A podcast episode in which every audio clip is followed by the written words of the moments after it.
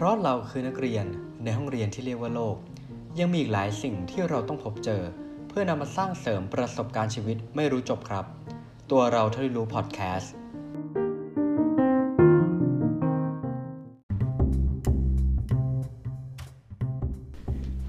ตัวเราที่รู้พอดแคสต์ สวัสดีครับ คุณอยู่กับผมหนึ่งวิชาติ ก็ยินดีต้อนรับกลับสู่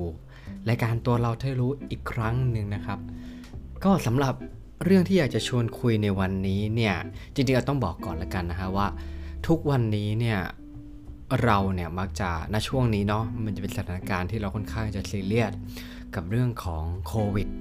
ต่างๆ นานาอะไรเงี้ยครับอืมแต่จริงๆแล้วผมว่ามันมีอย่างหนึ่งคือมันมีอีกปัญหาหนึ่งของโลกที่มันยังซุกอยู่ใต้พรมอยู่ทุกวันนี้นะครับ แล้วก็มันเหมือนกับว่าการมาของโควิด มันอาจจะทำให้ปฏิกิริยาต่างๆ เนี่ย มันเร่งมากขึ้นไม่ว่าจะเป็นเรื่องของการทิ้งขยะ หรือว่าการใช้พลังงานอะไรต่างๆ ก็แล้วแต่หรือการใช้พลาสติกจาก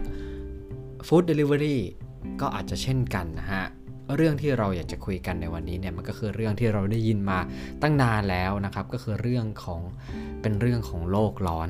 อ่านะฮะสาเหตุของโลกร้อนเนี่ย หลักๆเลยนะครับ แน่นอนนะฮะมันก็คือการที่มนุษย์เราเองนะครับ มีการปล่อยคาร์บอนเข้าสู่ชั้นบรรยากาศอ่ามันทำให้มีปฏิกิริยาอะไรกับชั้นบรรยากาศทำให้เกิดภาวะโลกร้อนมากขึ้น และก็ทำให้อุณหภูมิโลกสูงขึ้น พอสูงขึ้นเนี่ยมันก็จะส่งผลกระทบต่างๆ อย่างที่เราคาดไม่ถึงนะ ถ้าอย่างนั้นเราอาจจะลองไปหาศึกษาดูก็ได้นะครับว่า การที่โลกอุณหภูมิเพิ่มขึ้น 1 องศา 2 องศาเนี่ย มันจะส่งผลกระทบอะไรกับโลกบ้าง ซึ่งจริงมันอาจจะรุนแรงอย่างที่เราคาดไม่ถึง คือเราอาจจะคิดไม่ถึงว่าไอการที่สมมติว่าเราเปิดแอร์ 24 องศา กับ 25 องศา บางครั้งอาจจะไม่รู้สึกต่างกันมากขนาดนั้น แต่ว่ากับโลกเนี่ย มันค่อนข้างยิ่งใหญ่มาก ๆ นะฮะ แล้ววันนี้เนี่ยเรื่องที่ผมอยากจะเอามาเล่าสู่กันฟังกัน ก็คือเป็นเรื่องเขาเคลมว่าเป็นเรื่องเล็ก ๆ แต่ยิ่งใหญ่นะฮะ คือโรงแรม ในประเทศออังกฤษนะฮะ ชื่อว่า Room to c h i s w i c k นะครับเขาเป็นมีความตั้งใจว่าจะเป็นโรงแรมที่ปล่อยคาร์บอนเป็นศูนย์แห่งแรกของโลกอ่าน่าสนใจมาก ๆ ครับ ผมก็อยากรู้ว่า เออไอการที่จะเป็นโรงแรมแบบนี้เนี่ย เขาจะต้องทำอะไรบ้าง แล้วพอได้อ่านเดือนแล้วเออมันน่าสนใจแล้วก็เลยอยากจะมาเล่าสู่กันฟัง นะครับผมสำหรับข้อมูลตรงนี้เนี่ยต้องขอขอบคุณแหล่งอ้างอิงนะฮะ ก็คือเว็บไซต์ creativethailand.org นั่นเองนะฮะอ่าอย่างที่เรารู้แหละ สถานการณ์การเปลี่ยนแปลงของสภาพภูมิอากาศ และภาวะโลกร้อนเนี่ยจริงมันเป็นหนึ่งในประเด็นที่ทั่วโลกนะฮะกำลังให้ความสำคัญมากยิ่งขึ้นไปอีก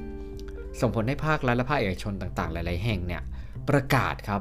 ความตั้งใจที่จะทำให้องค์กรของตนเอง ปล่อยคาร์บอนเป็นศูนย์ให้ได้ในอนาคต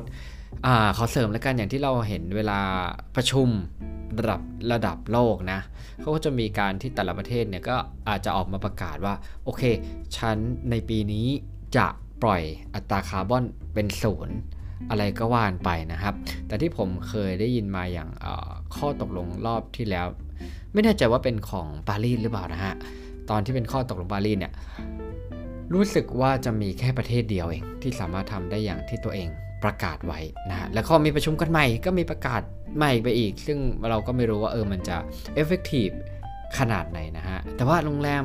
ในกรุงลอนดอน โรงแรมเล็กๆแห่งนี้เนี่ยเขาว่าเขาสามารถทำได้แล้วนะฮะก็คือชื่อโรงแรมว่า Room 2นะครับชิสวิกเนี่ยเป็นชื่อสาขานะสาขาชิสวิกนะฮะเพิ่งจะเปิดบริการเมื่อ 1 ธันวาคมปีที่แล้วนะฮะก็คือ 2564 นี่เอง ต่างกันที่ว่าโรงแรมนี้เนี่ย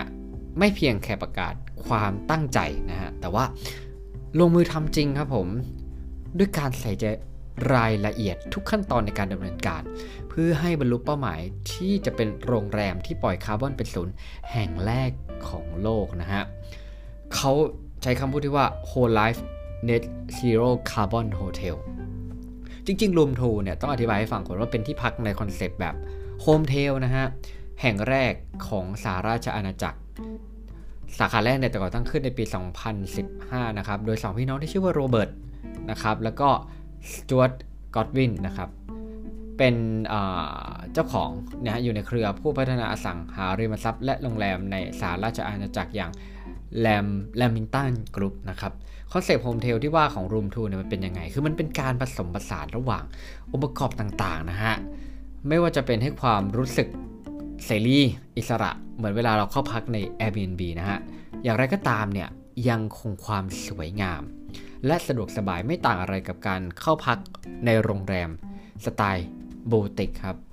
อย่างไรก็ตามที่พิเศษกว่านั้นเนี่ยก็คือว่าไอสาขา Chiswick เนี่ยตั้งอยู่ทางตะวันตกของกรุงลอนดอนเนี่ยยังถูกสร้างความตั้งใจที่จะเป็น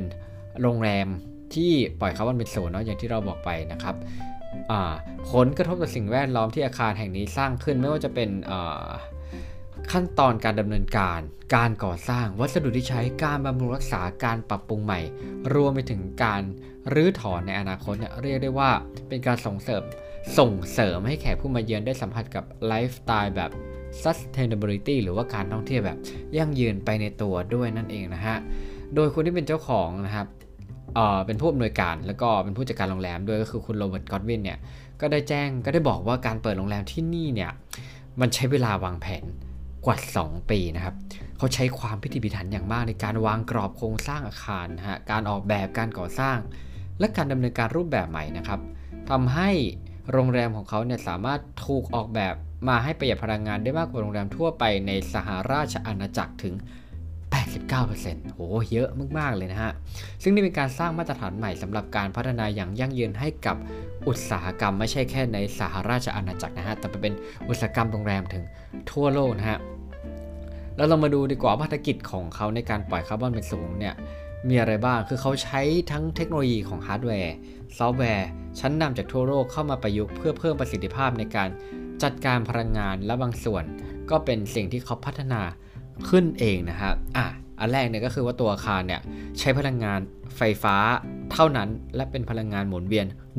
100%ไม่มีการใช้พลังงานจากฟอสซิล 2. เนี่ยพลังงานหมุนเวียนภายในอาคารเนี่ย มีแหล่งพลังงานจากแผงโซลาเซลล์และปั๊มความร้อน หรือว่าเราเรียกว่าฮีทปั๊มในชั้นใต้ดินนะครับมันจะเป็นท่อที่มีลักษณะท่อยาวประมาณ 200 เมตร คอยดึงความร้อนจากพื้นโลก และแปลงพลังงานไปใช้ในการทำความร้อน ความเย็นและน้ำร้อน ซึ่งระบบนี้มีประสิทธิภาพมากกว่า ระบบผลิตพลังงานแบบดั้งเดิมถึง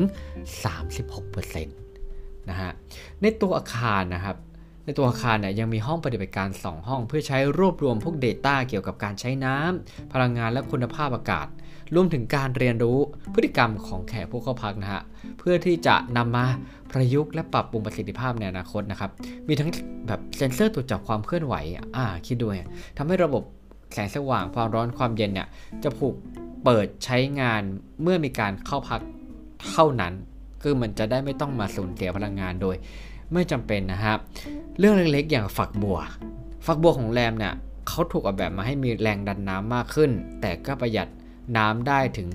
40%เอออันนี้มันเป็นความเข้าใจใหม่ของผมเลยนะ ผมรู้สึกว่าไอ้ฝักบัวที่มันจะทำให้มีแรงดันน้ำมากขึ้นเรารู้สึกว่าเราอาบน้ำสะอาดขึ้นอะไรเงี้ย มันจะต้องใช้น้ำที่เยอะขึ้น แต่จริงๆแล้วมันอาจจะไม่ได้เกี่ยวกับน้ำที่เยอะขึ้น แต่มันคือการออกแบบ รูปแบบของฝักบัว หรืออาจจะรูของฝักบัวก็ได้นะฮะ ต่อไปเนี่ยมีระบบที่เรียกว่าบูลูฟครับไอ้บูลูฟเนี่ยเขาสามารถกักเก็บน้ำฝนได้มากถึง 50,000 ลิตรนะ และค่อยๆ ปล่อยออกมา เพราะว่ามันจะช่วยการชะลอการเกิดน้ำท่วมในท้องถิ่นบริเวณนั้นได้นะครับ มีระบบกีนลูปด้วยนะครับ ใช้ปลูกดอกไม้ป่ากว่า 200 ต้น พิ่มความหลากหลายทางชีวภาพเพื่อว่ามันจะทำให้ดึงดูดพวกพึ่งผีเสื้อและแมลงต่างๆเนี่ยแล้วก็ช่วยดูดซับคาร์บอนไดออกไซด์รวมถึงรังสีจากดวงอาทิตย์ ผ่านการสังเคราะห์แสงของพืชอีกด้วย ผมคิดว่าเหตุผลเนี้ยหรือว่าการสร้างแบบเนี้ยมันจะทำให้ตัวอาคารเนี่ยอาจจะเย็นขึ้นด้วยก็เป็นได้นะฮะต่อไปคือเขาให้ความสำคัญกับงานฝีมือจากท้องถิ่น โดยห้องพักทั้ง 86 ห้องของโรงแรมเนี่ย ได้รับการออกแบบพิถีพิถันจากช่างฝีมือต่างๆ ในท้องถิ่น ไม่ว่าจะเป็นยกตัวอย่างเช่นวอลเปเปอร์ลายหินอ่อน ไปถึงกระจกงานฝีมือเฟอร์นิเจอร์ต่างๆเนี่ยก็มีการสั่งทำขึ้นในเฉพาะนะครับ ทุกชิ้นผลิตมาจากวัสดุธรรมชาติวัสดุเลเกอร์หรือ reclaim นะครับชอบอันนึงก็คือว่าแต่ละอันเนี่ยมันจะอยู่ในแหล่งผลิตที่รัศมีไม่เกิน 16 กิโลเมตรจากโรงแรมก็คือว่าทำให้เกิดมลพิษในการขนส่ง น้อยที่สุดอ่าเอาดีเอาดีนะฮะยังไม่หมดนะครับ นอกจากต้นไม้และดอกไม้เนี่ยโรงแรมยังปลูกพวกพืชสมุนไพรไว้ในสวน ก็คือสามารถนำมาใช้ปรุงอาหารให้กับลูกค้าและก็แขกผู้เข้าพักผู้เข้าพักนะต้องขอไปต่อไปคือนโยบาย Zero Waste เนี่ยก็คือว่าจะมีการติดตั้งถังขยะแบบทรีนวันสั่งทำพิเศษสำหรับให้แขกเนี่ยได้เรียนรู้แล้วก็แยกอาหาร ออกจากบรรจุภัณฑ์หลากหลายที่ผสมกันมา มั่นใจได้ว่าจะไม่มีขยะทิ้งในหลุมฝังกลบนะฮะเขาเนี่ยพยายามจะสร้างมาตรฐานใหม่ เพื่อเป้าหมาย 1.5 องศาเซลเซียสไอ้1.5 องศาเซลเซียสเนี่ยมันจริง ๆ แล้วมันคือมาตรฐานตอนที่ตกลงในช่วงแบบข้อตกลงถ้าจะไม่ผิดน่าจะเป็นข้อตกลงปารีสอ่านะครับที่จะพยายามคุมอุณหภูมิให้โลกร้อนไม่เกิน 1.5 องศาเซลเซียส นั่นเองนะครับอืมคือตัวผู้บริหารเนี่ยเขาบอกว่าโรงแรมหลายแห่งเนี่ยอาจจะอ้างว่ามีความยั่งยืน แต่ก็จริง ๆ แล้วมักจะไม่ได้ทำอะไรที่ควรไม่ว่าจะเป็นผลิตภัณฑ์ที่ใช้สิ่งต่างๆ รวมไปถึงห่วงโซ่อุปทานไปถึงวิธีการดำเนินงานนะฮะ แต่อย่างไรก็ตามเนี่ยก็ยังตัวเขาเองเขาก็รู้สึกขอบคุณนะ ที่หลาย ๆ ที่เนี่ยก็เริ่มหันมาใช้พวกปั๊มความร้อนหรือว่าติดตั้งแผงโซลาเซลล์นะครับหรือว่าอาจจะไม่ส่งเสริมการฝังกลบขยะ ซื้อพลังงานหมุนเวียนแล้วก็ใช้ซัพพลายเออร์ที่มีความยั่งยืนนั่นเองนะฮะ ก็ มันเป็นเขาใช้ว่าเหมือนมันเป็นมันเป็นความรับผิดชอบของพวกเราทุกคนที่จะต้องก้าวไปสู่อนาคตที่ยั่งยืนเอาจริงนะมันก็คือเพื่อเพื่อบ้านที่เรียกว่าโลกของเราเนี่ยแหละเออก็เป็นอะไรที่ไอเดียที่นับว่าเป็นหนึ่งตัวอย่างผู้ประกอบการที่เหมือนจะเป็นโรงแรมเล็กๆนะฮะ แต่ว่าก็ก้าวขึ้นมาเป็นผู้นำในการสร้างมาตรฐานใหม่ให้กับอุตสาหกรรมโรงแรม ในเรื่องของความรับผิดชอบต่อสิ่งแวดล้อม คือมันพิสูจน์ให้เห็นนะฮะว่า การคำนึงถึงความยั่งยืนและมุ่งลดคาร์บอนเนี่ยสามารถจะดำเนินไปได้พร้อมกับการให้บริการที่สะดวกสบายของโรงแรม เช่นกัน อืมคือผมว่า จริงๆแล้วไอ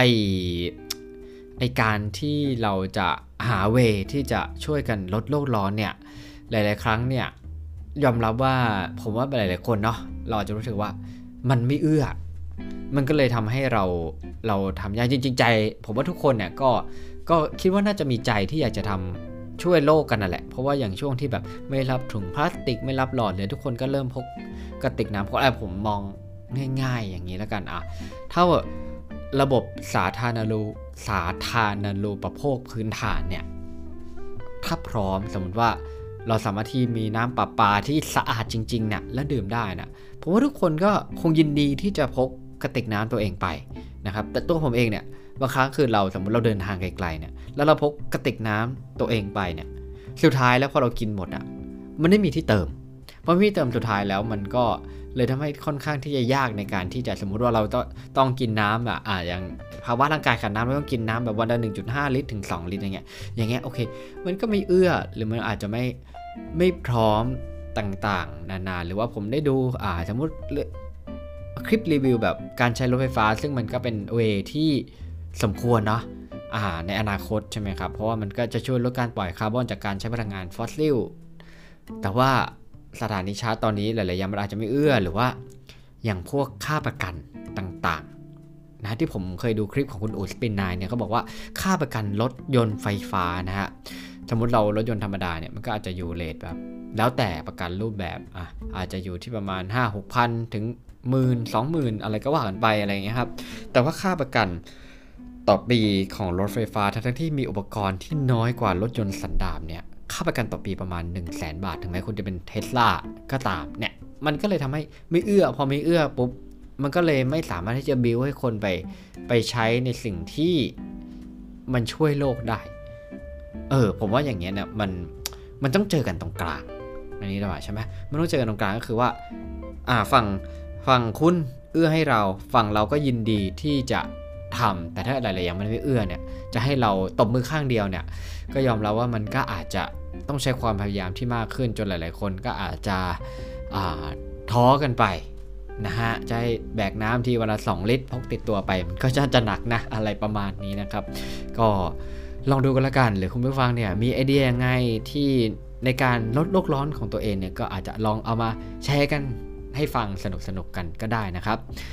สำหรับ EP อื่นๆ ของตัวเราที่รู้พอดแคสต์และหนึ่งหมดหนึ่งทับสามพอดแคสต์เนี่ยคุณผู้ฟังสามารถรับฟังได้ทุกช่องทางที่ฟังพอดแคสต์ไม่ได้เป็น YouTube Anchor Spotify Podbean Apple Podcast นะครับ แล้วก็สามารถพูดคุยระหว่างกับผมนะฮะกับคุณตู้ได้ใน สองช่องทางก็คือ Facebook นะครับหนึ่งบนหนึ่งเท่ากับสามพอดแคสต์แล้วก็บล็อกดิทหนึ่งบนหนึ่งเท่ากับสามพอดแคสต์เช่นกันหรือมีเรื่องอะไรที่อยากให้เราเอามาเล่าสู่กันฟัง ก็แจ้งกันมาได้นะครับสำหรับวันนี้ผมหนึ่งวิชาติขอกล่าว สวัสดีครับ